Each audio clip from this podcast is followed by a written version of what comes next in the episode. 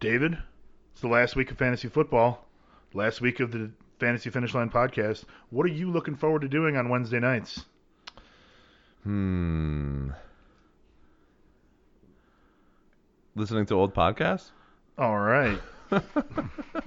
this is the old and new and final podcast of the season, Fantasy Finish Line. It never ends, you know.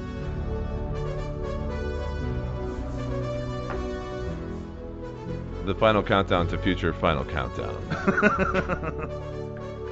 Jeez.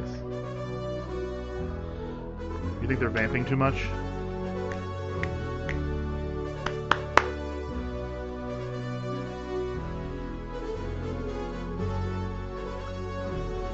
It's quite an intro.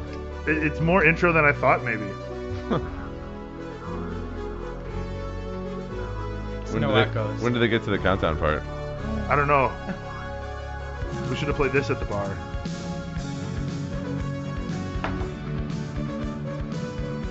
All right, so this is the Fantasy Finish Line podcast. I am Jason Evans, joined as always by David Biggs. Joining us this week is our Drink Five contributor, Mike Mocerino. Mike, welcome. Cheers. What are we drinking, Mike? We are drinking uh, Dark Swan from, I believe, Lagunitas. I was going to call it know- Black Swan. I'm glad I asked you. I think, think they're not allowed to call it that because of the copyright Yeah. trademark issues. They- Oh, that makes sense, but I wouldn't have put two and two together that quickly. it's four, just so you know. We're back at the old studio, so I, I don't have to stay as sober as I normally do. Um, so this week, uh, it is the final episode of the season. In that the fantasy football season is over. That doesn't mean that it's the last you've heard of us, unfortunately, but you know how it goes. So we're going to talk some pick your poison tonight, like we did last week. Um, we're going to look at Dave's rankings and pick two players that are right next to each other and kind of break them down, see who we actually like more, and pick it and keep track of it.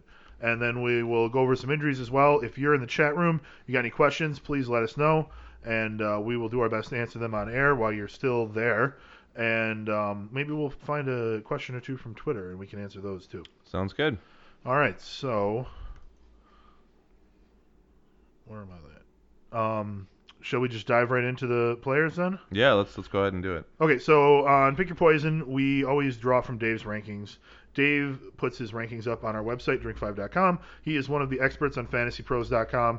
Good stuff. Make sure you check out his rankings every week because he, you know, he knows what he's talking about. We wouldn't be talking to him if he didn't know what he's talking about. so we're going to start with quarterbacks uh, right away. You got Dak Prescott, ranked number six. He's playing in Philly. You got Drew Brees, who's number seven. He's playing at Tennessee. So Prescott this week was limited in practice on Wednesday. That is for the first time in his career. Uh, it's not news, but I thought it was interesting because he's been in the season, the league for about four seasons now, uh, and he's never even missed practice. So that's pretty good. Don't worry about his availability for Sunday, and he has a decent matchup. The Eagles, this is interesting. They're giving up the 19th most points to opposing quarterbacks and the third most points to opposing wide receivers. So somehow those wide receivers are being incredibly efficient while they're holding the quarterbacks back. Um, so regardless of these anomalies that you find with Prescott, uh, I think he's going to be in good shape to have a very high floor this week. And then we're going to uh, either or him with Drew Brees. Last week, Brees had two awesome records: the all-time touchdown record and the single-game completion percentage record. I think he went 29 for 30. So I want to know what he's going to do for an encore. I my guess is that he's going to throw the ball to Michael Thomas, and he's going to do it a lot. So the Titans are giving up the 18th most points to opposing quarterbacks, and they've only surrendered more than 22 points to one player all year, one quarterback all year. That was Mahomes. But Brees has nine touchdowns in his last two games, 16 in his last five. I think that he's going to keep, you know, stay hot. Uh, he's one of the you know hottest quarterbacks in the league right now. Um, I suspect his ceiling from this game is going to be a little bit lower. Um, so, Mike, why don't you go first? You pick which one of these guys you like better. Give us a thought or two on each of them. Uh, I like uh, the Dak's ma- uh, matchup a little bit more, but you know they could rely on Zeke. It worked last week. They leaned on Zeke. He got it done on the ground. They did well. I'm going Brees, Okay. All right. and I do Uh, think he's going to throw to Michael Thomas a lot. I think we're going to see the reception record broke. Uh, he's got two games to do it, but I think he's 11 away right Yeah. now. So yeah, he definitely can make that this uh, this week. Yeah, he could do Even he could make it and take a break. Yep. Just you know, it, it'd be nice of him to only break it by like one, so that someone has a chance to break it again soon. Because if he breaks it by like, you know, if, if he breaks it by a whole nother game, then you know it's going to take a long time before somebody breaks that. Maybe. And Dave, who do you like? Well, you know where I have things ranked uh, because you just you just went over them. yeah, but last even last week you weren't picking all of the ones that were higher ranked. No, I mean obviously these things change, and uh, Brees is on fire, having scored five touchdowns uh, through the air in Week 14 and four in Week 15. So it's hard not to pick Brees. But like Mike mentioned, and the reason why Dak Prescott is ranked a little higher is because of that juicy matchup against the Eagles. He still has a lot of players on his team that catch passes. Not to mention the fact that Miles Sanders this week will uh, or I'm sorry, um, not Miles Sanders, but uh, Ezekiel Elliott is also catching passes out of the backfield in addition to running the ball. So it is kind of a like a heads or coin flip a lot of times whether or not What's on the other side of the corn, Dave? whether or not some of those long uh, Zeke runs end up being little passes in the in the screen. So I still think that Prescott will have the better game, but it's really hard to not go Brees. Um, we're gonna have to look at um, at the the injury reports and the practice reports throughout the week because Prescott did suffer an injury to his right shoulder in Week 15. He was limited in practice on Wednesday, but the whole team, everyone I've seen, um, the coach and everything have have said that there's not going to be any issue when they actually play. But I like Prescott to be chucking the ball around against the Eagles, and that's the only reason. When you look at the past couple games that he's played, in the last three, two of them were over 330 yards and there were uh, two touchdowns in at least two of the last three games. So I think his floor uh, against the Eagles is like 302 touchdowns. and and so even though it, it's very easy to say Brees, um, I, I think the? Saints the Saints could easily uh, lean on the running game and not so much on a Brees that has already broken the records that he needs to break.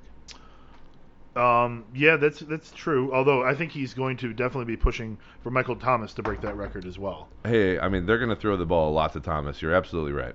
But you know the Eagles, you know, as many yards as you want to give them, they've only given up th- over 300 yards once since week seven or week six. So that was to Ryan, Ryan Fitzpatrick. Uh, Dak Prescott is one of the better quarterbacks that there that is in that stretch. However, he's also there in week seven. Uh, he only had 239 and one touchdown. Uh, he put in one on the ground, uh, which really helped out his fantasy numbers that week. Sure. So it sounds like you're going Brees. Uh, you know, I really like what you have to say about Prescott in terms of, you know, if it's screen passes to Elliott, then it's going to be lots of points anyways. So, um, My only other car- counter argument to Dave is, you know, if they're going to rely, rely on the run game, it would have been last week against uh, Hey, against the Colts, not That- this week against the Titans. That's think- true. You know, they're going to be airing the ball out. Brees don't care. He's got to pad those numbers. Brady could still break it this year. It's still an ongoing. sure, either of them could have like a really big touchdown game. Yeah. But I, you know, Tom Brady is not having those games this year, No, but and Drew Brees is. just, just when you count the Patriots out, here's where they snake their freaking way back in. I'm sure if you count playoff touchdowns, and Tom Brady is still way ahead of him. Well, this is like uh, we were talking earlier, playing roulette or something. Basically, you're looking at the Patriots and their numbers, and you're like, it's it's odd, it's odd, it's odd, it's odd, it's odd. So it's about time for an even. and it just doesn't happen. Well, I, I, I don't like saying that anyone's due, but but he's right. When you count the Patriots out, they come back and smash stuff. the last three years at this point, it's like, ooh, the Patriots don't look good. Then I gobble up all those. As soon as everyone, yeah, as soon as everyone counts them out, then Yep. they do really well. They're just cruising. So uh, that being said, I am going to go with Brees. I just he, he's the better quarterback in this situation. Uh, I know it is not quite as good of a matchup, but I, you know, I, I like it a lot. We have to remember too. said, like I said, the the Eagles are not giving up a lot of points to quarterbacks. It's kind of a curious case. this is six and seven. I mean, a lot of these are going to be uh, guys that if you have both of them, then it's kind of that embarrassment of riches and a, and a serious problem. Uh, one of the reasons why I traded away a couple of quarterbacks from one league is because I couldn't decide which one to play, and that's a problem. It really is. it is no, I you know, I don't want to discount your problem. But if you have Prescott and Brees on your team going into the championship, you have to decide on one. Um, if you're going to play Brees because of his last two games, I have no problem with that. All right, so I had jumped into this Not a little quickly. I meant to just uh, briefly touch on all the matchups last week. So we had our rookie expert Sean Foss on last week, um, just to run down the guys we had to pick from, right? So you get a little context. Uh, we went between uh, Kyler Murray and Ryan Tannehill. Uh, he, they were ranked pretty high. Um, Sean and I took Tannehill, and he uh, scored a lot more points than uh, Kyler Murray. Yeah. And then there was Kirk Cousins and Carson Wentz. Kirk Cousins uh, way outperformed, or I'm sorry, Carson Wentz way outperformed Kirk Cousins, who basically just managed the game. Sean and Dave, uh, you guys had those. And then there was Mark Ingram versus Phillip Lindsay. Ingram was one of the top 10 backs of the week. Lindsay, I think I found him on page three of Yahoo players. You know, he did not have a good game. Dave was the only one to take Ingram. Well done. Then we had uh, Laird, Patrick Laird. Um, Yes. Okay, I only wrote down the last names, and I'm likely to not remember the name of the fifth running back to start for the Dolphins this year. CMC Light. Uh, an interesting stat I heard: the Dolphins have started 80 different players this year, or played 80 different players this year, which is an NFL record. Nice. Um, so, anyways, it was Laird or Kenyan Drake, and I was the only one to pick Kenyan Drake, and we all know how that turned out. Um, then there was Curtis Samuel and Terry McLaurin. No, seriously, pat yourself on the back a little bit. I mean, I liked Kenyan Drake. I wish I had him in a league that mattered, I hear you. but he helped me put up over 200 points in a league where I finished eighth. That's good stuff. so feels good, man. Uh, Curtis Samuel versus Terry McLaurin. We all faded Terry McLaurin because of that bad offense, and we forgot that uh, he is awesome. He's scary Terry. We all took Samuel. We all don't get points for that one. It's Mary Terry now. It's Mary Terry. because of the it's- holiday it's season. Christmas. Yeah. oh, Yeah, it's Christmas. Uh, I guess I haven't McLaurin. been on Reddit Chris- long enough. Chris McLaurin. today. because if I said lately, I would be lying. So Zach Pascal versus Darius Slayton. Um, Slayton wound up being the uh, better play here. I'm the only one who took Slayton, and then there was at tight end Hunter Henry versus Darren Waller. We all took Waller. We all win for that. And then there was Jacob Hollister versus Ian Thomas. They both scored 2.3 points. So while technically we win, that's a real loser right you there. all lose. Exactly. so um, I wound up with five right. You both round up with four right. So good job um, coming close but not winning. I'll take that win. Nice and we work. bet on nothing. So that's the only time I'm going to win these on podcast bets this year is when I don't want to bet when I don't want to wager anything. You know, it's a gentleman's bet. I appreciate it. That's that's that's good. I for get to you. brag against you and Sean, you know, until we do the next podcast in like April when the draft is coming up or right after the draft probably. Sure. Alrighty. So back to this week's guys. We have our other quarterback pairing of Matt Ryan, who is playing Jacksonville. He's ranked number 11. Ryan Fitzpatrick, ranked number 12, playing Cincinnati. Both of those guys are playing at home. So Matt Ryan is uh, going to be playing the struggling Jaguars. They give up the 11th most points to opposing quarterbacks. Last week he targeted Julio Jones 20 times, and I think if he's going to win this completely meaning- meaningless game, then he is going to target him another 20 more times. So the Jaguars given up big games to Rivers, Mahomes, and Tannehill. Uh, but recently they kept Winston to under 11 points. That's kind of an all over the place defense. Sometimes they're good, sometimes they're bad. Matt Ryan's range over the last three games is only between 18 and a half and 21 points. So he hasn't had a big game since he went down with injury this year. I don't expect him to have another big game this season, to be honest. But I think that his floor is relatively high, uh, especially playing against a team like Jacksonville. And then you got Ryan Fitzpatrick, who has been throwing the ball an awful lot. He has 37 attempts uh, in each of the last, at least 37 attempts each of the last five weeks. Um, he has two games with no touchdowns during that span, which is kind of, you know, just throwing it a lot and losing the game, but they are the Dolphins. Uh, he did manage to rush for 65 yards in one of those games, so he's holding up his fantasy floor a little bit there. Um, the Buffalo uh, Bills and the New York Jets were his last two opponents, so they were, you know, tough defenses in those uh, games. So I, I kind of like Fitzpatrick. I think that he's sort of playing with an abandon right now and doesn't care, doesn't worry about another contract. He just wants to have fun out there and win games. So they're playing the Bengals, who give up the ninth most points to opposing quarterbacks. They have given up seven games of 20 points or more this season, so I expect Fitzpatrick to throw the ball a ton. He's been the QB seven over the last four weeks. Dave, who do you like here? Uh, so I, I'm mostly going to stick with my, my picks as as rankings as they are, but like you said, things can move around a little bit. I like Matt Ryan mostly because he's playing the Jaguars, and the Jaguars have almost just gone ahead and given up, if they haven't already entirely. Um, Minshew magic has uh, has sort of petered out. Um, the the team doesn't have DJ Chark anymore that we'll talk about a little bit later. Um, and it's a team that is not going to put up a whole lot of fight against the Atlanta Falcons, a team that just beat the 49ers uh, last week. So I think surging a little bit. Uh, I do like Fitzpatrick, but I want everyone to keep in mind that it's Ryan Fitzpatrick we're talking about. and and honestly, there's a 50% chance anytime Fitzpatrick plays that he could be so horrible that um, that any one of us could be better than him. So who who's your final? Decision? That's that's a Matt Ryan this That's this a Matt around. Ryan. Okay. So I just wanted to mention, not that it's okay for you to not pick the one there. It's just you know they're they're very close as we say. Last week you picked three that were the lower pick. Yeah, So I hmm, it's up to whimsy, you know. I think I'm gonna go with Matt Ryan here as well. I just think that he's playing enough. You know, I, I think that Ryan Fitzpatrick, in the bottom, can fall out at any time. And Andy Dalton is probably slightly better than it, Ryan Fitzpatrick. Well, something that I, I neglected to mention was just that um, the Bengals have been playing a lot better since Andy Dalton came back in, since some of the receivers got healthy again. Um, Although and- that could make for a big fantasy day for Fitzpatrick then. Well, I I- I just think that uh, the Bengals seem to be picking up their play for some reason uh, heading into the end of the season, whereas Miami has no real reason to continue to win games. Well, they're both, you know, hoping for the final pick. I suppose that um, this game could decide that if the Bengals happen to win the last two and the Dolphins happen to lose the last two. So Or are the Dolphins more than two games away now? clash of the they Titans. might actually be more than two games away. clash of the Titans here is what you're saying. Remember when everyone had this game circled as like this could be the two 0 and 14 teams playing? Yeah. Look at them now. Look at them now. Uh, I do you think like? I think I'm going Matt Ryan, uh, just Okay. because cha- championship week. It I, is unanimous. I couldn't. You it- never want to play someone who could easily fall into the swamp. You know, it's just a bad place to be.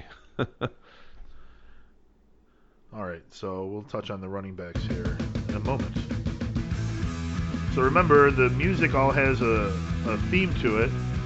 If you can identify the theme, then make sure you email dave at drink5.com or jason at drink5.com, or you can send us a private message on Twitter.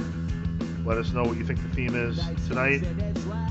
The hint, I guess, would be that it's a little more abstract, and that it's not I'm not going to beat you over the head with it this week. And that uh, I'm just looking for a word or two, really, for the theme.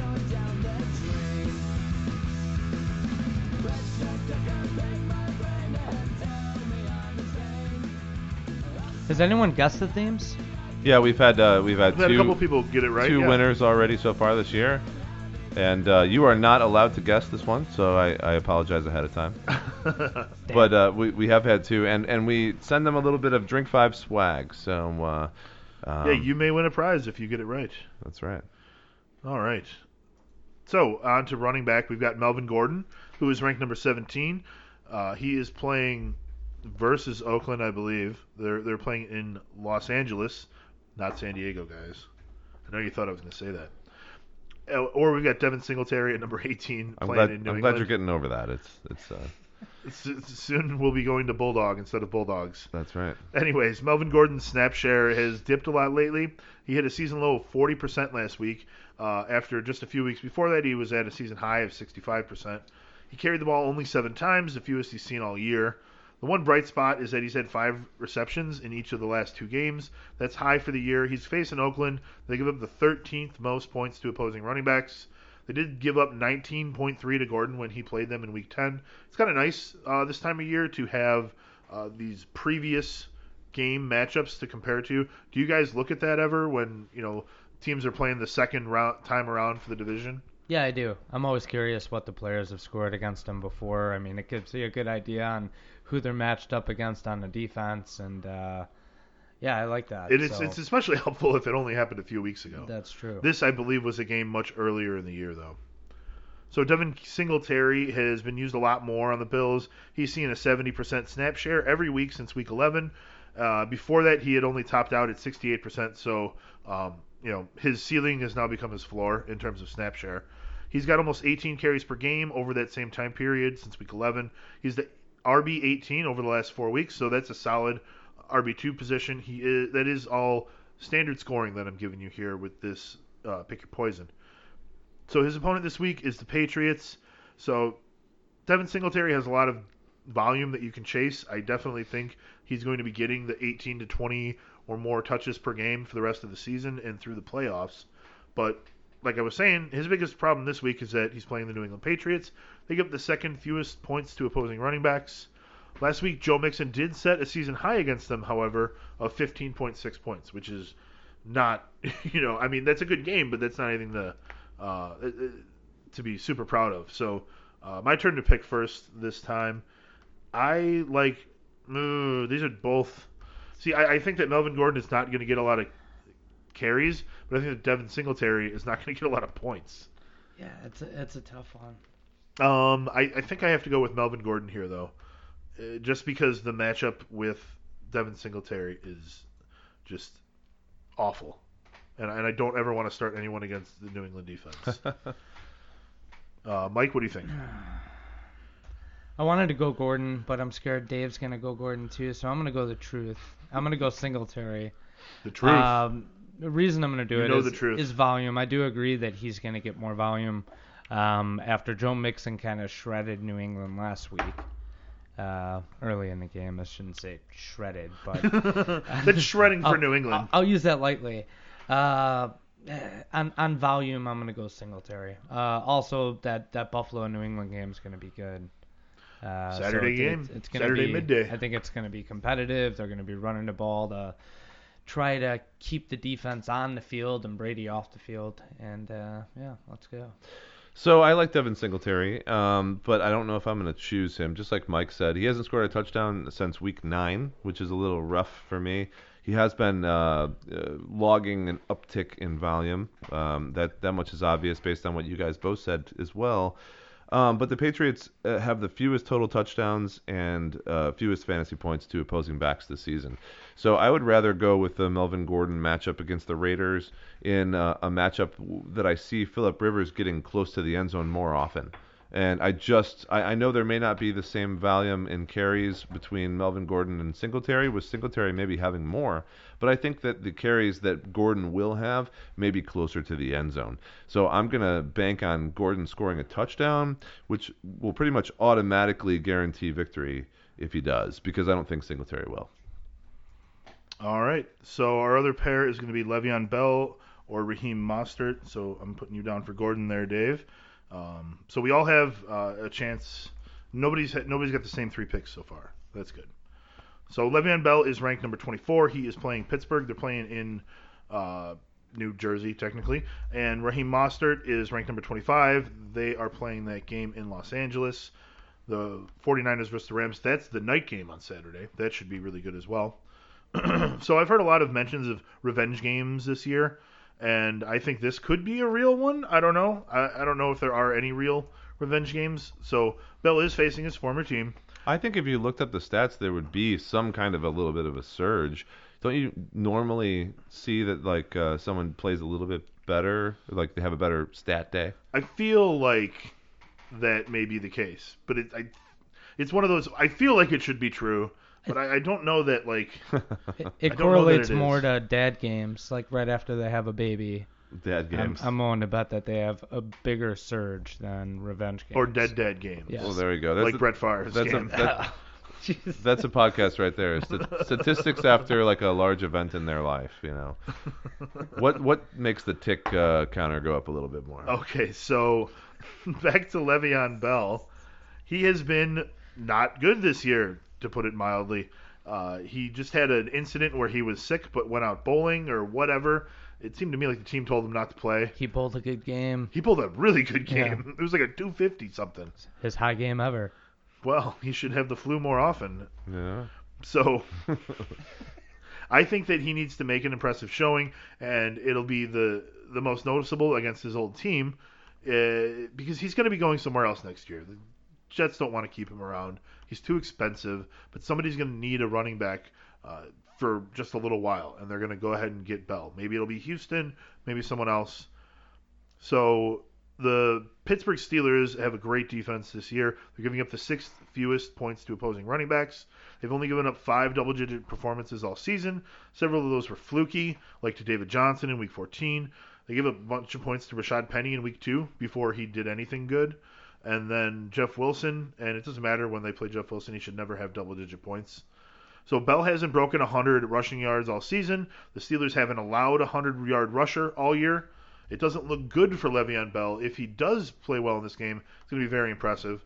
And then you've got Raheem Mostert, so he's the kind of player that you pick up late, and he's going to be winning you your fantasy league or getting you through the playoffs um, because he had huge games in like week 13 and 14. So if you were starting him then, then it was kind of like a surprise extra player, right? So last week he only had a 9.9 point performance. That wasn't very good, but I'm not too worried about his role on the Niners. that was the game against the Falcons where they just need to burn the tape on that one. They fumbled the ball four times. I don't expect the 49ers to play that sloppily again. They were clearly just kind of ignoring this game, taking it for granted. It's one of those things that you see occasionally that the Patriots never do. Um, so Matt Breida did fumble twice in the game, and I don't think that Breida is going to be able to overtake Mostert. Tevin Coleman, he's moved from the guest house to the doghouse because he is not getting the ball anymore. Only 13 touches in his last three games. The Rams are giving up the 14th most points to opposing running backs. And I think that that number is kind of skewed a little bit because last week, as Mike was talking about the Cowboys, they gave up 48 points in standard scoring to Zeke and Pollard. That's nice. That is an insane number of points. So both those guys scored at least 20 points last week. I will pick first on this. Um, I think that Le'Veon Bell. Oh, I picked first last time, but I just said Le'Veon Bell. I think Le'Veon Bell has the game against the Steelers. Uh, what I'm most interested to hear is both of you are Steelers fans. Both of you probably have lots of thoughts on the Steelers and fewer thoughts about Le'Veon Bell.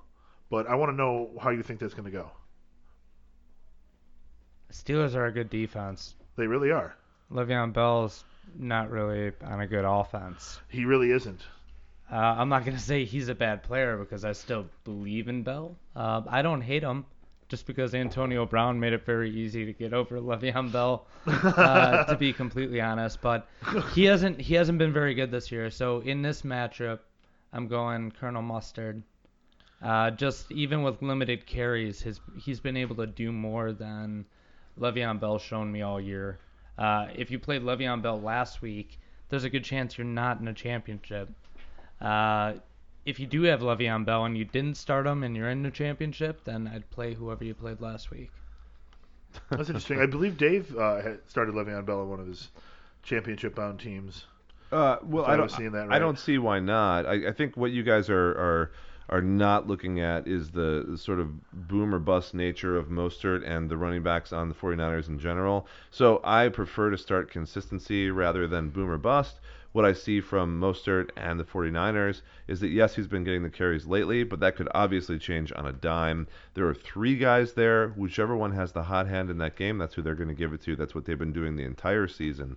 Um, at least if you're looking at Bell, he just went up against a Baltimore Ravens team that's averaging 17.5 fantasy points uh, against running backs, which is only two uh, less um uh, than the Pittsburgh Steelers, averaging 17.0, and he still put up that uh, nine or 10 point floor. And I think he's going to continue to uh, to do that. I know that he's had bad games as well, but if you look at the carries that he has, uh, it hasn't uh, dipped below 10 since week eight. That is not the same for Mostert.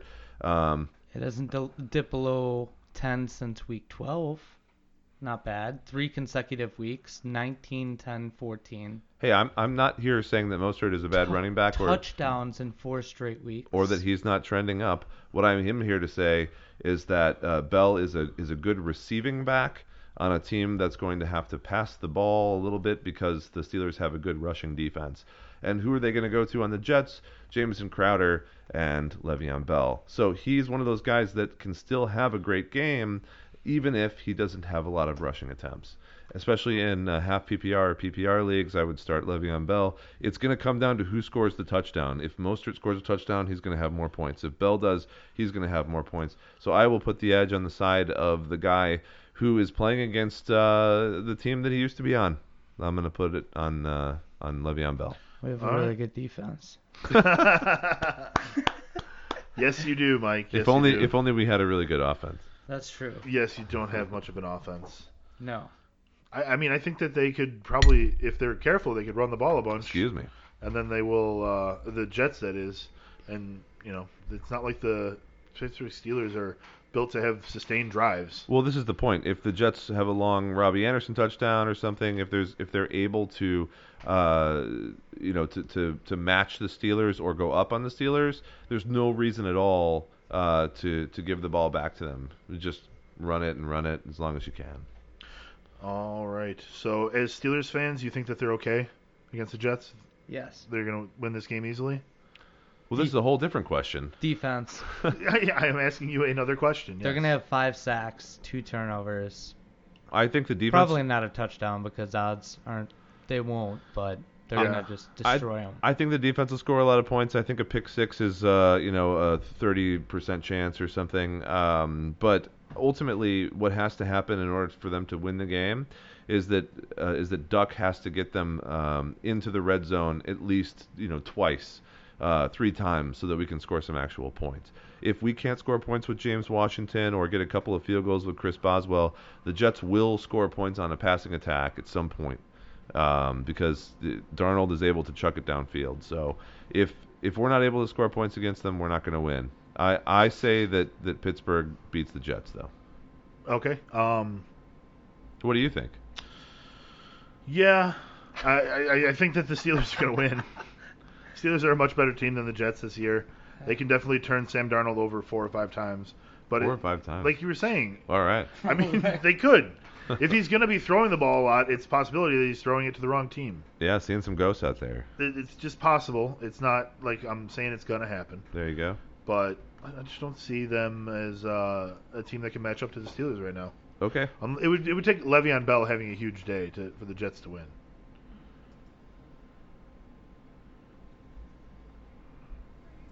Starts with an earthquake, birds and snakes, an airplane, and Lenny Bruce is not afraid. I have a hurricane, listen to yourself, churn world serves its own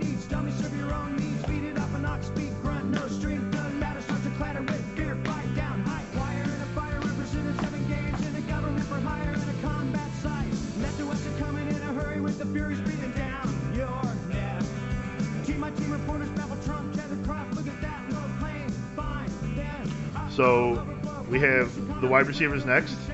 We're going to go to number 14, Kenny Golladay, who is playing in Denver, versus number 15, Stefon Diggs, playing at home against Green Bay. Interesting thing about Kenny Golladay, he did something that Megatron didn't even do. So Kenny Golladay now is the first Lions wide receiver to have 100, 1,000 yards, not 100 yards, 1,000 yards in his in two of his first three seasons. Oh, I thought you were talking about some kind of burger challenge or something. no, I think Megatron could probably beat him in a lot of burger challenges. Um, unfortunately, the quarterback that Kenny Golladay has right now is David Blough, like Mr. Plow. That name again is David Blough. Ah, Simpsons jokes. Ah, yes. So that is going to suck from a fantasy perspective for Kenny Golladay owners. Blough only has three touchdowns in his three games, but he's throwing the ball a lot. He averages 41 attempts per game. It's probably because the Lions are always losing. They will probably be losing against Denver. So the silver lining is that Denver is giving up big numbers to number one wide receivers like Stefon Diggs, uh, DeAndre Hopkins, Tyreek Hill, and Keenan Allen. So you could roll the dice here because they're not stopping the number one guys, and he is about as talented as all them. He just doesn't have the quarterback talent to get the ball to him. So the other guy who is in the NFC North in this combination is Stefon Diggs. He has not been doing that great lately. He's averaging only seven and a half points per game in the last three weeks. So he's had a lot of volume. He's had 24 targets over that time, and the matchups have been tough. This week against Green Bay, it's kind of a middle of the road matchup. Green Bay Bay's given up the 14th fewest points to opposing wide receivers. They held Diggs to eight and a half points the last time they played, but that was in week two. Adam Thielen was there in week two. He's back now. Uh, he came back last week. He'll be playing again this week. I think that he may have an increased role. So Diggs is kind of a mixed bag here. He's more of a risk than he was in the middle of the season when he was the only guy. So where do you think he is, Mike? Um, You know, I picked first last time, but this this no, I took Bell first. this one's tough. Uh, I think I'm going Kenny Golladay. I just like his position more. Uh, Marvin Jones is out.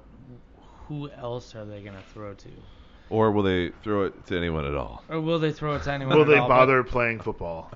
you know, Vikings Green Bay. It's going to be a competitive game. Um, I do like Stefon Diggs, but you know, Thielen's back. Uh, they've been hit, finding Rudolph a lot in the red zone, so Yeah. I'm going. Uh, I'm going Kenny Golladay. All right.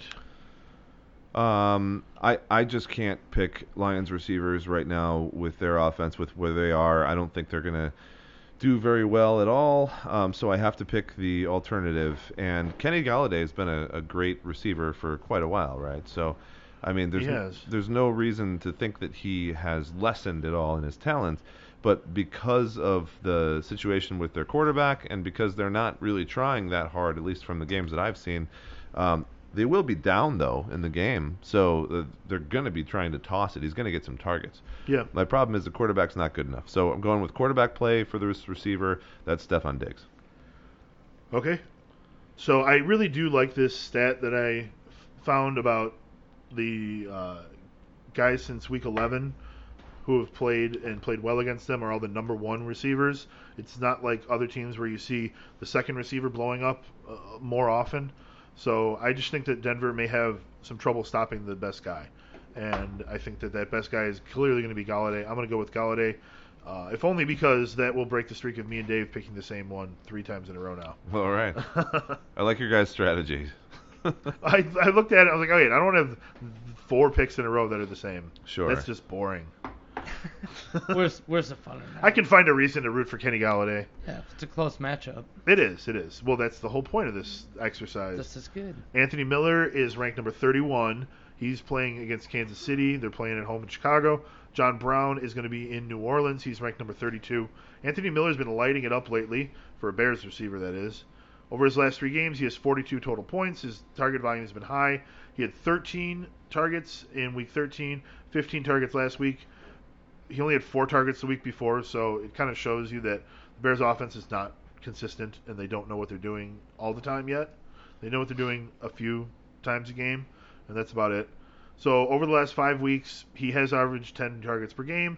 I think that he is Trubisky's favorite target lately, and you know some guys, even though the offense looks terrible, are valuable in fantasy football. So the Chiefs have given up the fourth fourth fewest points to opposing wide receivers, but you know this is a matchup where both these two guys have uh, really tough uh, teams to play against. So the Chiefs are weaker against the run, so I kind of figure that that's not going to matter. I figure the Chiefs are going to get out to an early lead, and then the Bears are going to feel obligated to throw it, and they really do like to throw the ball this year. So I don't know that uh, the fact that the Chiefs have a good, uh, bad running defense is going to help the Bears at all. I think that they're just going to keep throwing the ball into a good defense. And then you got John Brown, who's had a breakout season this year. He was our sleeper Browns pick this year. I think Dave had the AFC East, and you picked him as the sleeper on the team. So, uh, good call there, buddy. Easy call. Yeah, I, I did pick it up, pick him up in a league. I like that. So he broke a thousand yards for the second time in his career. He is having the best season of his career. He has a high level mark in receptions, yardage, and yards per game. He still has two games to go to keep added on to that. So unfortunately, this week he's going to be shut down by Stephon Gilmore, the Patriots' league-leading pass defense. That's the fewest points allowed to opposing wide receivers, and it's almost three points more than the next team. And this is when I say that it's as the unit as a whole. So the defense versus all of the receivers on another team. They're only giving up about 13 points per game in standard leagues, which is less than 100 yards and a touchdown. They have only given up three passing touch, like receiving touchdowns to wide receivers this year. The other two wide receivers that scored touchdowns were uh, Stills from not Stills, but Stephen, uh, what's his face on Sims. Sims? Thank you on Redskins. Washington. Yeah. And then there was DeAndre Hopkins throwing a pass a few weeks ago. So they've only given up five touchdowns total this year, and uh, to two wide receivers that is. So, mm, what do we like here? Anthony Miller, John Brown, Dave. So, like you said about John Brown, uh, going even further in, the perimeter receivers against New England have only scored two touchdowns the entire year. And he's a perimeter receiver. He's going up against Gilmore. I like looking at these matchups whenever you have a, a cornerback or a defensive back that is uh, spectacular or exceptional, which I think he belongs to that category. So I will not start anyone going up against those kinds of players unless they are a de facto number one wide receiver on the year, and I don't consider John Brown that, even though he's been good. I an- go Anthony Miller by default, and I agree with your um, with your analysis about the Bears game against the Chiefs. They'll be tossing the ball all the time, which means Anthony Miller will have at least six receptions in that game. Um, yeah, I got to agree with you. Not so much on the Anthony Miller thing, but uh, definitely on the John Brown thing, where he is going against Stephon Gilmore, best in the game.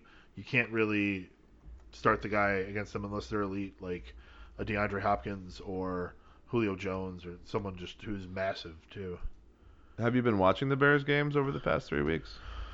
Some of them, well, they all some they do, of some of each of them. all they do is throw the ball to Anthony Miller. I know. I mean, he has a ridiculous amount of targets. It's because uh, the the safety blanket of uh, Mitchell Trubisky is is out on injury.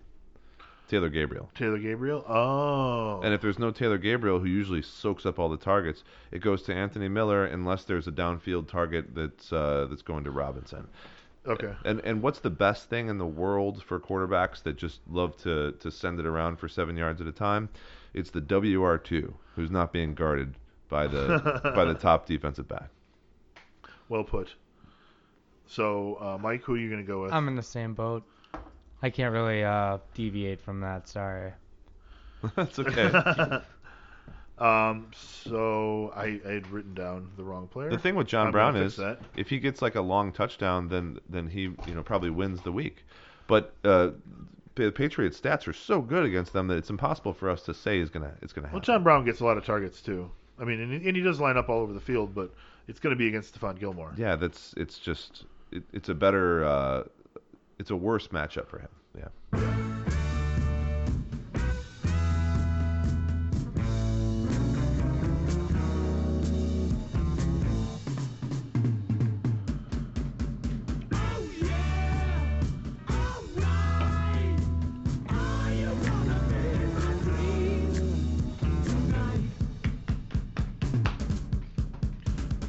We've got the tight ends to wrap this up with. You got Tyler Higbee, who is ranked number five. He's playing in San Francisco, and Austin Hooper, who is ranked number six. He will be hosting Jacksonville this week. Um, last week, Higbee got his third straight 100-yard game. He's been doing it um, uh, ever since what's his face Gerald Everett went out. Yep. It, it's been amazing. He had 884 career yards going into this. He's increased that number by 37% now. So he's already the tight end 14 on the season after basically playing three games. He is the tight end four over the last four weeks. He's going to be facing the 49ers defense, who give up the second fewest points to opposing tight ends. In weeks 13 and 14, however, they gave up big games to Mark Andrews and Jared Cook, so they maybe are very vulnerable lately, or maybe it's just good tight end play. Um, we will we'll figure that out. Austin Hooper, meanwhile, was leading all tight ends in fantasy scoring, and then he went down for an injury, sat out weeks 11 through 13. He hasn't done much since he came back, but he does have six targets per game. Last week, I feel like that play probably should have been a touchdown. It reminded me of the touchdown that the tight end for the Steelers had last year in the playoffs. Jesse James. Yeah, that that basically The one that caused wasn't them, a touchdown, but it should have been. the one that caused them to change the rule. That's the. Uh, it's actually isn't it called now like the, the Jesse Jesse James. James rule? Yeah. Yeah. That's funny.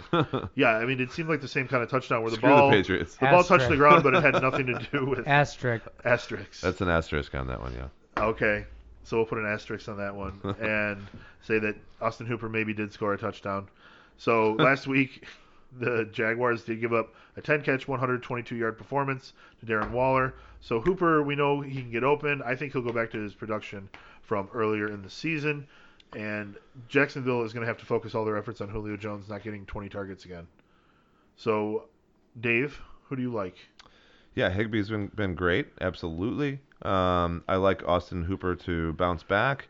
Um, I like to look at trends, and there is no trend for Hooper right now. I do think that the Atlanta Falcons will will have a good day at the races. However, I'm going to go with the the guy who has been doing well already, and that happens to be Tyler Higbee.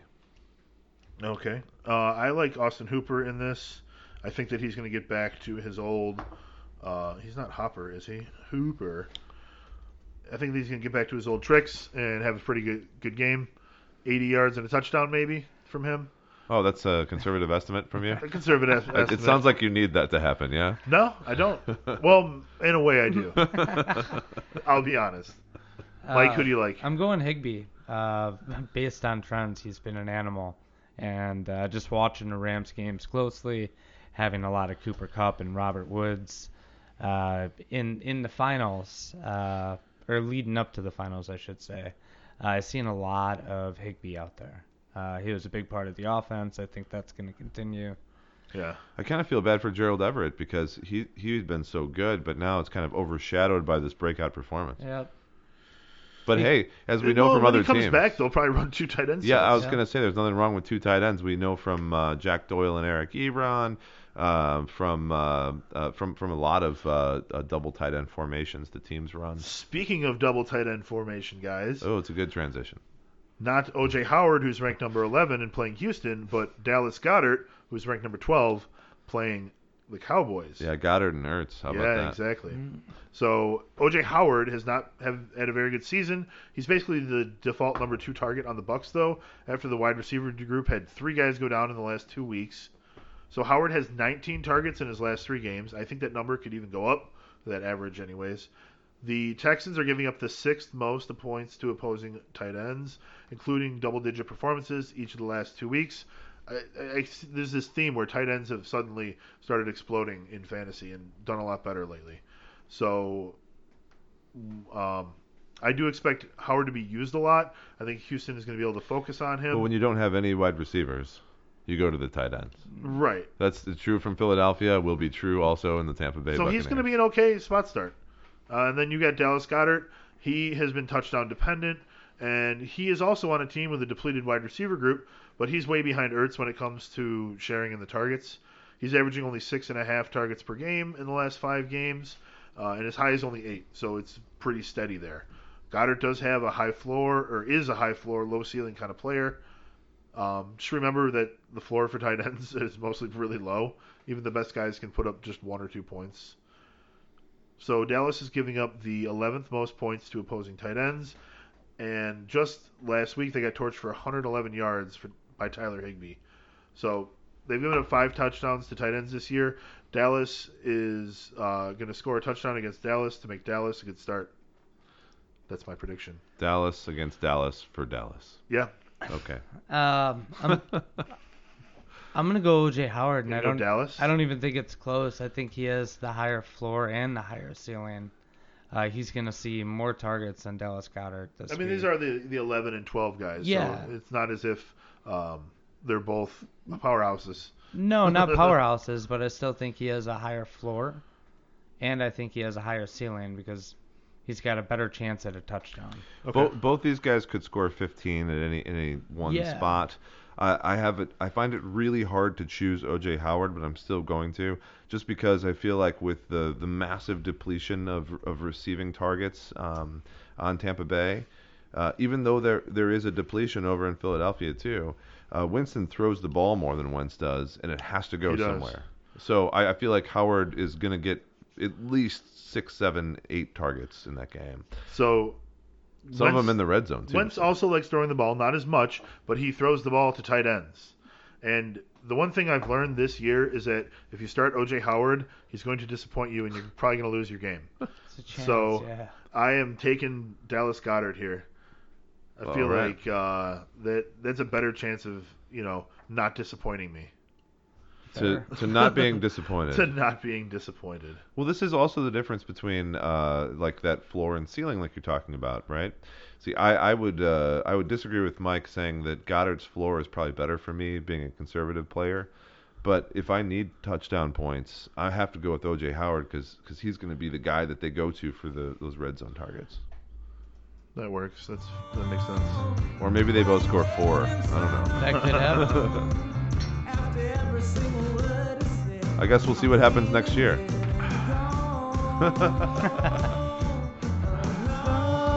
we'll know between us. you drag me along. We'll announce it in August Yeah. when everyone cares.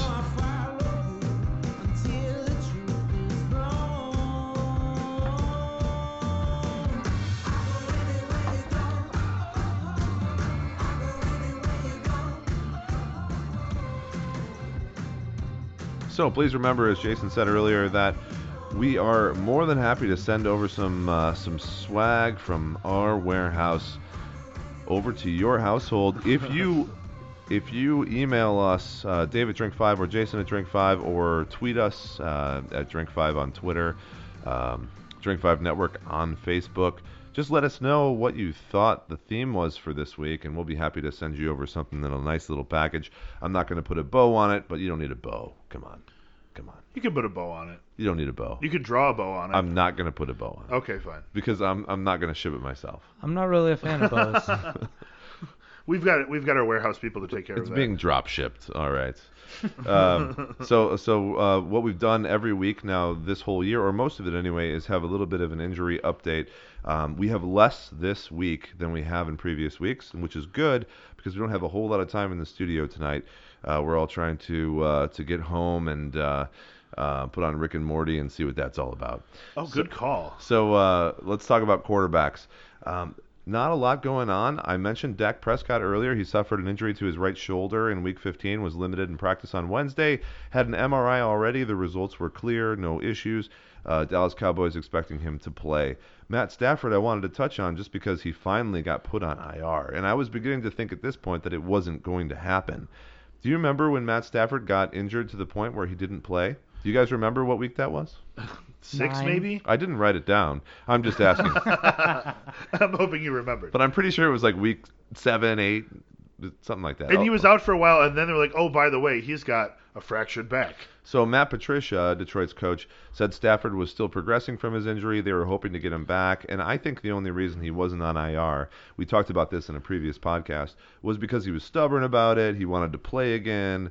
But Patricia finally said in a press conference that we've had too many injuries and we just had to do it because you can only have a certain amount of guys on the team at once. But ultimately, guys, is there anyone on the Lions at all that you would start unless you absolutely had to? Um, I think I'm starting Kenny Golladay. yeah, I did choose Kenny Did you have to? Golladay Well, it depends on other options, but it's still. because I didn't want to start Stefon Diggs. Well, you have to be. I'd have to be pretty stacked at wide receiver. Are you starting Perriman or Kenny Golladay this week? What if you picked up Perriman on waivers? Are you starting him over Kenny Golladay? So that's the question. If we look at a situation like Golladay versus Chris Conley or um, or Breshad Perriman or someone that you can pick up off the waivers this week, T.Y. Hilton maybe because a lot of teams dropped him. Do you start one of those guys over Golladay? I say yes personally because I just hate the Lions offense with with this anemic anemic quarterback this much. I would start anybody over him in the ranked in the top 35 receivers. Fair. But if you're starting him, I wish you the best of luck, of course. Maybe that's why I'm out. Um, you know, if you're if you started Kenny Golladay last week and you made it to the championship, I Hey, think But it's really hard to not start the the WR1 who's been really good. I get it. I get it. I get it, man.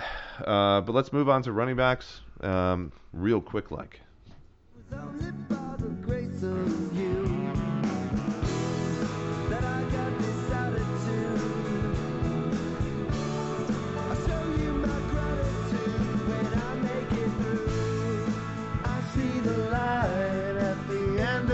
only you got Golladay ranked above Perriman, by the way. Yes, I do. Well, that was before the official. Well, there is no official Godwin news yet. There will be. There will be. It's really sad. we'll talk about Godwin in just a second. Um, To but see those rankings, go to drink5.com. he's been so good. Okay, so running backs. Let's talk about Dalvin Cook, guys. In Week 15, Cook aggravated the shoulder injury that he's been recovering from since Week 13. He left before halftime, didn't return to the game. Rookie backup Alexander Mattison, which we've talked about um, all throughout the year. Mattison is a great running back when he has opportunities to go. He normally would have filled in for Cook in the matchup, but he was inactive last week with an ankle injury. I don't have a whole lot of details here. Unfortunately, Minnesota is not one of those teams that is very um, loose with injury information. So because uh, he was unable to fill in and he was inactive in that game, Mike Boone ended up with the snaps. That resulted in 13 rushes for 56 yards and two touchdowns. It sounds like Cook is recovering on schedule based on all the news from beat reporters that I've seen from Twitter and other sources. However, Adam Schefter indicated just a couple days ago that he would be surprised if Cook plays in week 16 or 17. What's interesting is I think that happened uh, on the Monday Night Football broadcast on uh, um, on, in week uh, 15. Okay. And I don't think anyone was expecting that news to break from Schefter. So I don't know if it was uh, a breaking news kind of situation, or if he's just insinuating it um, or inferring it from other info. But it seems to me like the Vikings are better off resting Cook so that he can be good in the playoffs. Unfortunately for Cook owners, that means that we might not have Cook and we might not have Mattison. And so, if you're planning um, the way that you should with a guy like Cook, who's injury prone and is shown to be, and you have Mattison as a backup, wh- what do you do here, right? You have to pick up Mike Boone now. You have to have the third guy on that offense, and that's something that's almost impossible to have. Who here is going to is going to have the backup to the backup for a position on your team? Nobody, right? No. You, you don't have a handcuff to the handcuff. What do you even call that? Is it still a handcuff, or is there some other name for that? Is there nomenclature here? Can we make one up? um, I'm putting I you don't on the know, a daisy chain. the daisy chain to the handcuff to the starter. I'm like, yeah, that's not going to happen. So, careful attention is required to the health uh, of uh, these Minnesota running backs throughout the week. The Packers are the eighth worst uh, fantasy defense against the running backs, so whoever ends up starting will be a top 15 play on my rankings. I guarantee it. If Schefter's inside information is to be believed here, Mattison will need to practice in the next few days, or Mike Boone will be the starter on Monday Night Football.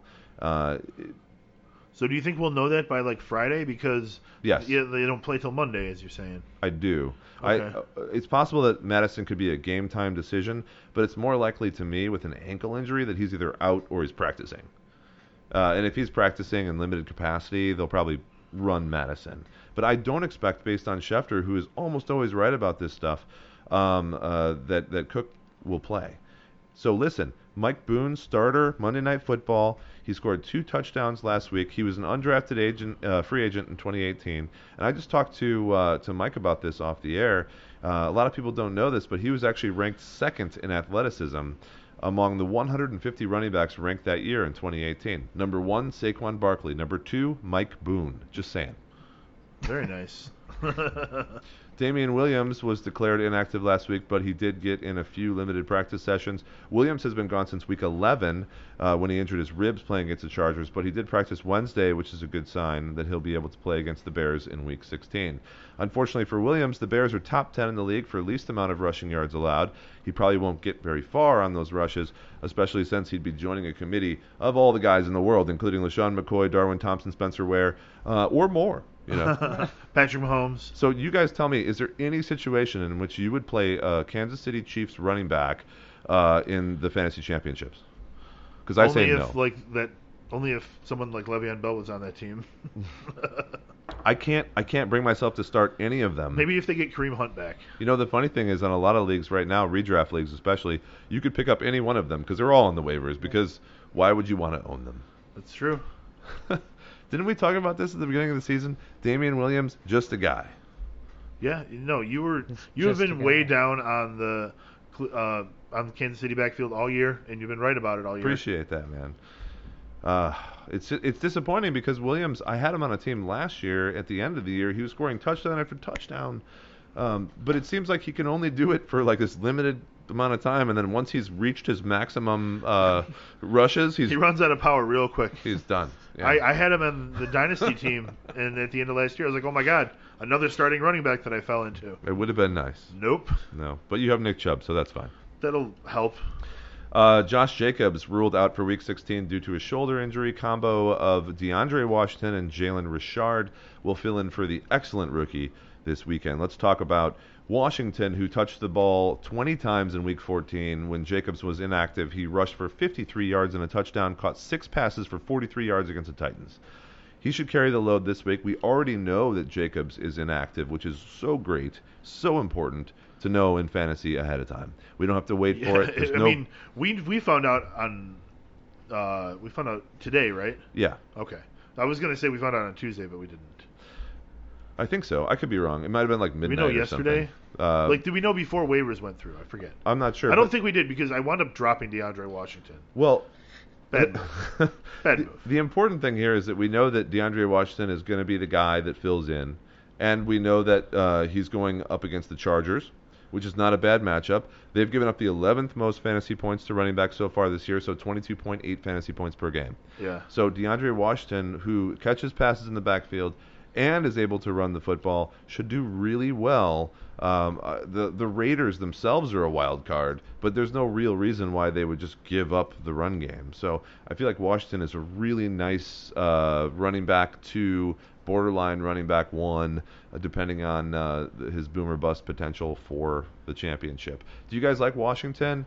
Um, and I have to say, uh, I know this is not not the purpose of the podcast, but um, Josh Jacobs is going to be a really nice piece for for dynasty leagues going forward. I think. Oh, I'm very happy with him as a number one overall pick in a regular dynasty league. That you know worked out pretty well for me. Um, I just don't see DeAndre Washington doing a whole lot.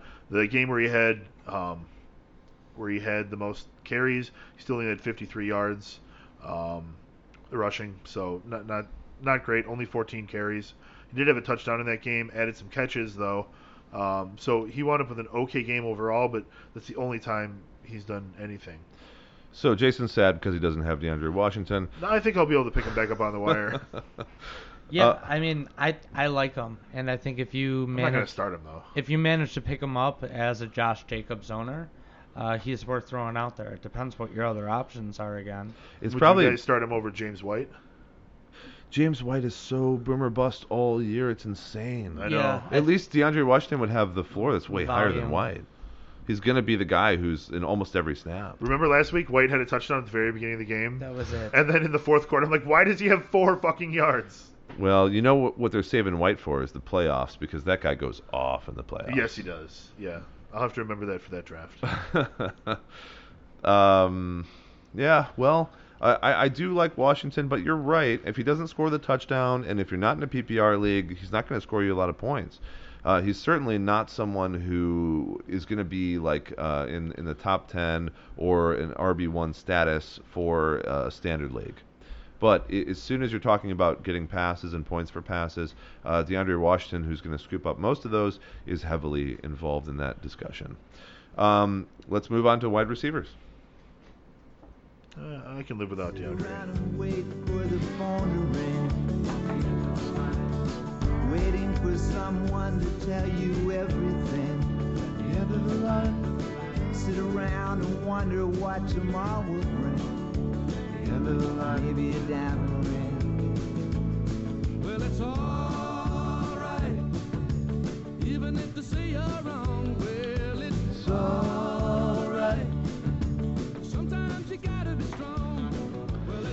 I like the songs tonight. Good job. Uh, Jason usually picks the music, um, and he did so again tonight with uh, with a great flourish.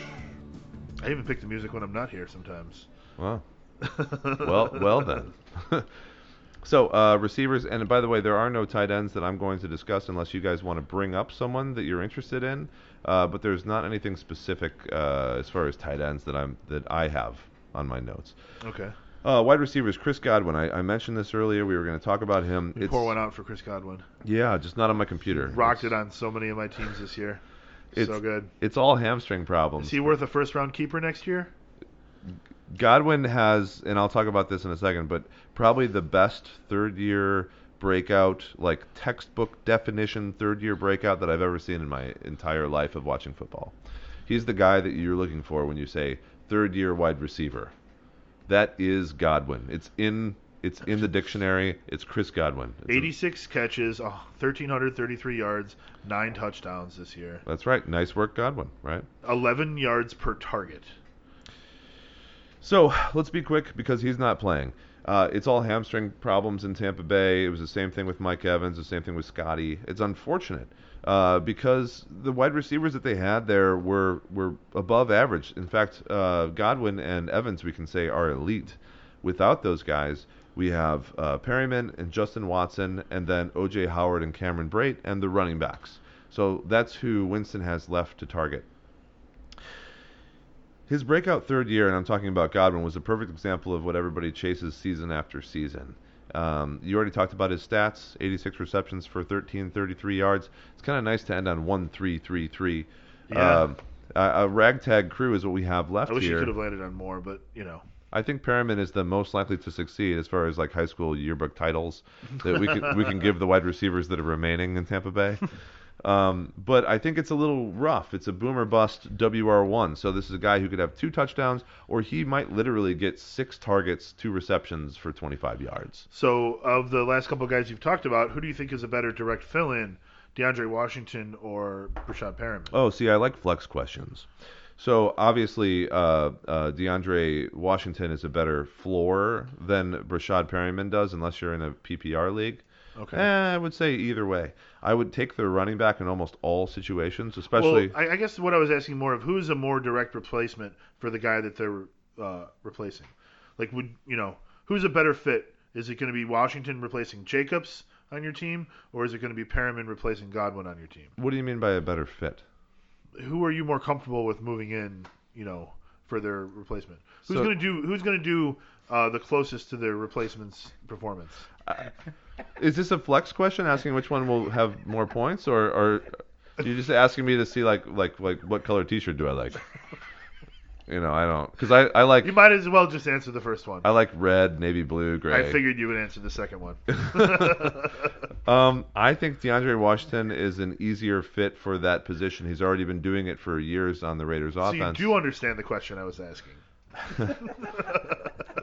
Perriman never succeeded as a, as a Raven and hasn't succeeded yet in a large way in the NFL. He did really well last week, and he could certainly do that again. But as we talked about offline, uh, when we talk about um, a WR1, we were afraid for Godwin last week because he was going up against Darius Slay, uh, who's a great uh, cornerback, and uh, someone who's a shadow corner, right? They don't have that, I don't think, in their in their matchup here. Uh, who does Tampa Bay play? Tampa Bay is going to be hosting Houston on Saturday at noon. So Houston has a good defense, but I don't think they have a Slay uh, who's going to be man-to-man shadowing. Right. Um, but the I was really worried about that last week. Godwin wound up with five for 120 against but Slay. but it's the talent, man. Like Yeah. God, Godwin is a talented receiver. Perriman has been just another guy. He is the just another guy who's WR one now Houston doesn't, you know, Houston's a bunch of just another guys. on a Tampa Bay Buccaneers offense who's going to throw the ball the entire game. it's just a bunch of guys. But to answer your question, I like DeAndre Washington filling in more than than Perriman. Um, Adam Thielen injured back in week seven. Uh, Thielen had a long road to recovery, but made it back on the field after missing four games, five if you include week nine, where he had zero catches and aggravated his hamstring. Six if you include the team's bye week. All right. So I, I think uh, Adam Thielen for me is one of those guys like Evan Engram that was never going to recover. Not very well, not very quickly. Evan Engram, if you remember, the first week he got injured, I said it's a Lisfranc. It was. you did, Dr. Biggs. I'm just saying these. A lot of times these teams You did an don't. examination on Evan Engram, and you came to a decision. They don't want to admit it. They don't want to admit when there's a terrible injury. They just say he'll be back next week. He's week to week. He's day to day. I don't know. I don't. I don't really have a problem with that because they usually rule those guys out by Friday, anyways. But if you listened uh, to the discussions that we had, then you would have dropped Engram a long time ago. Sure, you may not drop him right away, but I don't know. There's there's just something about like always reporting the health of these guys that you know doesn't doesn't feel necessary. I don't mind that these teams all play smoke screens. Well, I want it because because we're, we're we're in it for the money here, aren't we? I mean, come on, this is gambling. this is true. Uh, who are we kidding? um, but uh, if if you still have Thielen on your team, then it's an interesting play here.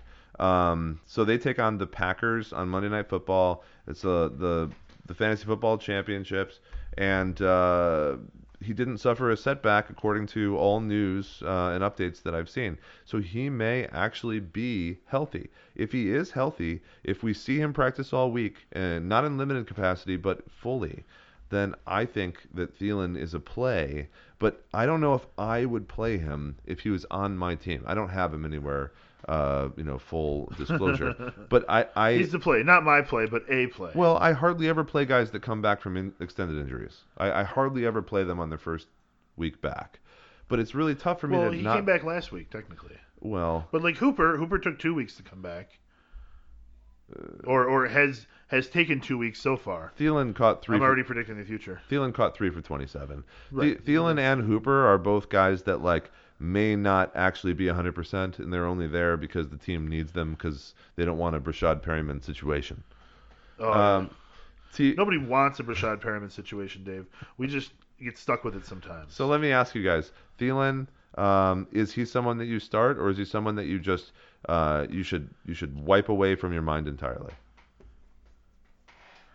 I'm not trusting him in the championship. yeah, don't need him this year. Is he going to come up uh, lame, you know, pulling up a hamstring and running off the field in the first quarter? You don't know. He could, but it wouldn't surprise you. Like Yeah, if you put him in me. and it happened, you're like, damn it, I knew this would happen. Yeah. Uh, you didn't you didn't have him for this run, so again, you have wide receivers to replace him. So you guys agree with me? I wouldn't put him in. Totally. Uh, T.Y. Hilton. Uh, Hilton missed five of the Colts' last six games, active in active in Week 15 for the first time since Week 12. So a lot of these guys have been out for three weeks or more. Jacoby Brissett uh, targeted Hilton against the Saints a whole bunch of times, but he didn't do very well. He only caught four for 25. So they've been saying Hilton's going to get more targets. He's feeling better. He's 100%. Still don't believe it. Not going to start him. Your guys' thoughts? Oh boy, T.Y. Hilton. I saw you picked him up, Mike, in a league. I assume that was just his bench depth, but um, are you interested in starting him to just take a flyer on it? Uh, my options are Terry McLaurin and Christian Kirk because Evans is injured, someone else is injured. I'm gonna start both. I think of that was almost one of my. You got to start those guys. my I'm wide receiver either or is. both of them over. I like Kirk and McLaurin. Yeah. Oh, I was gonna did do too. Fuller and Kirk. I like Fuller and Kirk. Yeah. Well, Fuller or Kirk. Well, either one is better than Hilton. For I, me. I meant Yes. I meant one of the wide receiver pairings I was gonna pick Oh. for our segment earlier. That's that's tough, but I guess I would go Fuller, even though he's boomer bust. I feel like Deshaun Watson's going to go off this uh, this Well, week. you picked the higher of the two players. Good job. It's me. I ranked him. It was me. There you go. Uh, I agree with you, Mike. DJ Chark is my last wide receiver I wanted to touch on. If you guys have any other guys in, in your mind, let me know because I I am you know a lot of knowledge about all the injuries because I talk about it all Other every week. injuries? But DJ Chark tied for third among all wide receivers in the league with eight touchdowns. Chark missed the team's Week 15 matchup against the Raiders. He had a walking boot on earlier in the week, but he traveled with the team. So that's a little weird because usually they wouldn't uh, have the guy travel if he wasn't going to play or had a chance to play. Um, they say uh, Doug Marrone said that he can run on grass and cut on grass, but he is not practicing um, in full at all. So I don't think Chark will play. I think you have to count him out. And again, coming back from injury, uh, barely able to uh, to run and cut on grass. I don't think that even though he has uh, such a high pedigree and has been so good this year, I, I don't think that Chark is a startable asset in the championship. Fair enough. Uh, it's a shame. He was really having a really good year. He was the WR5 at one point deep into the season. So I think that he's going to be a, a stellar wide receiver next year, but he won't be relevant the rest of this year. Yeah, let's talk about guys that'll be good later, like Godwin, Chark. Like these guys are gonna be awesome next year. Oh, well. You Yeah. know, this, So, this things happen. Anybody else uh, you guys want to talk about uh, as far as injuries or lineup questions? Uh, we have uh, a couple things on, on Twitter, but uh, I think I can probably uh, just can answer those, on Twitter. Yeah. Yeah. Stop. So it's been a good season, guys. Yes, yes. Uh, So- for some better than others, obviously. Sure. I wish you guys luck in your future gambling endeavors for the rest of the NFL season. You know the good thing about fantasy football, even if you lose and you're not in the championship, you can always go uh, play craps. So there's that. My favorite part of fantasy football Go play some is playing blackjack. craps. is when you say, "Fuck it, I'm just going to a real casino." you can always go gamble at a casino.